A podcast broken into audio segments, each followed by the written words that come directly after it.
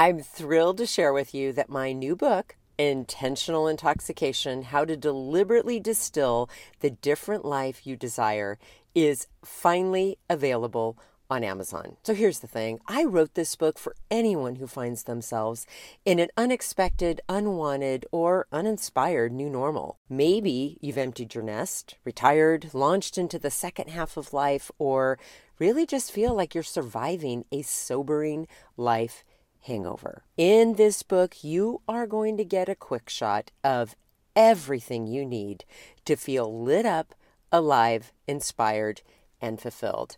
And the best part, it's a short book, so you can literally finish it in one happy hour. Enjoy. Cheers to you, my brilliant friend, and welcome to the Intentional Intoxication Podcast, where I'll get you smashed on success without the buzzkill of burnout. Welcome back, everyone. So, today I believe we are diving into part six of our intentional intoxication mini course. Here's what I'd love to talk to you about today. Um, if you already have your book, you'll notice that it is broken up into four main parts. And those four parts collectively are referred to as the intentional intoxication instructions. So here's a little secret this amazing editor that I hired to help write the book, her name is Lynn Elioff, and her business is called Book to Business. And the really great thing about working with her is she very much helped you break down your book into different parts or steps so that you wouldn't waste time going down rabbit holes and not getting to the end, right? And part of this process is coming up with four steps. And I Yes. Okay. Four steps. And I will tell you that I made a real mess of this the first time out of the gate. And I was trying to be way too creative. And I instead was coming up with four ingredients for a signature cocktail. Now, I'll come back to that. I'll use that when I launch my course. But again, it was too much for this book. But here's what I want to tell you about these instructions or steps. Just like steps in, let's say, a recipe, they do very much build on one another, right? So, like if you're baking, there are certain things you have to do in a certain order. So, like this Thanksgiving, there is a pie that I love to make every year. It's a, okay, wait for it, it's delicious. Kahlua pecan chocolate pie. Oh, lordy mama, it is to die for, to die for. Anyways, I have to do things in order. I've got to prepare my crust first so it can chill for 30 minutes while I make my filling. And then while that's getting made, my daughter makes that part. I can roll out the crust and I can cut out the little leaves to hide the fact that I cannot roll out that fucking crust very well. And so I can hide the ugly crust with my little leaves. Okay. But there are steps and they do build on one another. The same is true in the book. So you have a quick shot of sobering awareness is step one, a splash of acceptance is step two, a top off of empowered responsibility is step three, and then finally, step four is intentional intoxication. But here's what I loved about learning these steps myself. I have found myself now when I'm like really trying to figure out what is going on when, let's say, I'm trying to change a habit. Let's say I'm trying to stop a habit or I'm trying to start a new habit and I'm admittedly struggling with it or I'm a little challenged by it. What I always start with is the awareness. And the easiest way to remember this, my friends, is tell myself the truth. For example, this is how I do it with a habit. Let's say I'm in the habit of overspending. I'll be really honest with myself and I'll say, All right, Terri, give me the truth. What is the immediate benefit that you are getting when you overspend? Right? And if I'm willing to tell myself the truth, it's a big aha moment. For example, I am trying to escape the fact that what I have to do today is really boring and frustrating and hard, or I feel really restless. And so it seems as if my car is on autopilot to HomeGoods, but in reality, I'm escaping to HomeGoods to avoid feeling those emotions. And I get the temporary benefit of escaping them. Okay? I just told myself the truth. When we develop awareness, we're just telling ourselves the truth, right? It doesn't mean we have to act on it yet, but we're not going to lie to ourselves. You don't have to tell anybody else this, but you got to tell yourself the truth. Okay. In the case of the book, if you feel like your life is sobering because you don't ever feel or rarely feel lit up or alive or inspired or fulfilled, tell yourself the truth. Okay. Just say, yeah, it does feel sobering. I do feel like I'm living a life hangover. And just let that be okay.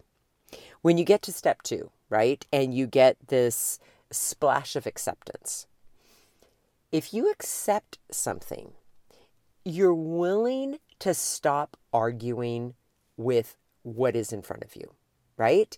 And I think the I don't know. I think the biggest acceptance that I've had to learn in my life, whenever I'm in a frustrating or challenging situation or circumstance, is owning the part that I played, either in creating the circumstance or in how I've reacted or responded to it. And once we're willing to accept that, and we're not blaming ourselves for it, we're just willing to say, I had a hand in this. And here, I've said it before, but I'm going to say it again. The reason we want to do that is if we created this, we can create something better. So that acceptance is so important. In step three, the empowered responsibility, right? Is when we're responsible and we're empowered, we are accountable for or to, and we're answerable to all versions of ourself, to our past self, to our present self and to our future self. And that is really powerful because we can then learn from our past self and why he or she made the decisions that they that he or she made. We can be present in the moment with our present self instead of escaping into the future all the time. And we can learn from our future self. Like if we're willing to ask ourselves, okay, well, what do I want to have created a year from now, a month from now, a week from now, a day from now, whatever that may be, then what do I need to do now? It is a very empowering place to be. And the great thing about acceptance and awareness and responsibility, it then sets you up for the success of intentionally doing what it is that you want to do. Okay, so here's a couple of questions that I want you to get really curious about. When do you notice resisting telling yourself the truth? It's almost like you're resisting awareness. Okay?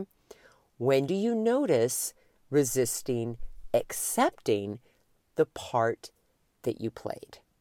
It might be in a circumstance, it might be in a relationship, it might be in a result, whatever that may be for you. When do you resist the part that you played?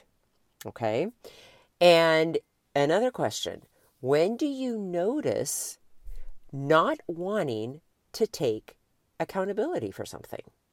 Almost as if you tip into entitlement instead and say, well, no, I deserve this instead of realizing, no, it's your role to create that for yourself.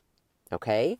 And then, last question, just for now, I will go into these four steps obviously in depth as we get to them in each chapter. But when do you move through your life in a haphazard, accidental pattern rather than being deliberate and purposeful?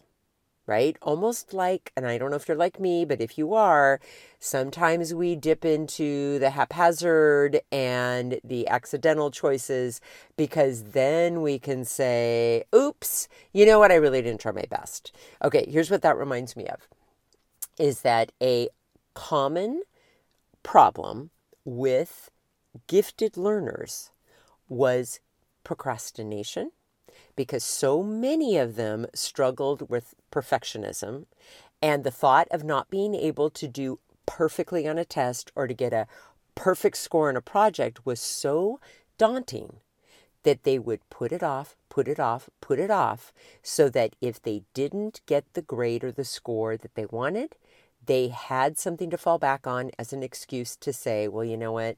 I'm not surprised this happened because you know what? I didn't even study for the test. Or, yeah, I kind of saw this coming because I started studying last night or I started the project last night, right? We do that same thing. Okay, my friends, as always, deeply grateful that you're here. Have an intoxicating rest of your day, and I will be back tomorrow with more. Hey, my friend, if you're thirsty for more than this daily shot and ready to intoxicate the hell out of your personal or professional life, I'd love to invite you to coach one on one with me. It all starts with a complimentary happy hour call. Head on over to terribradway.com. That's Terri with two R's and an I. Bradway spelled just the way that it sounds. Once you get there, my friend, click on the Work with Terri button and we'll take it from there. Thanks for listening and have an amazing day.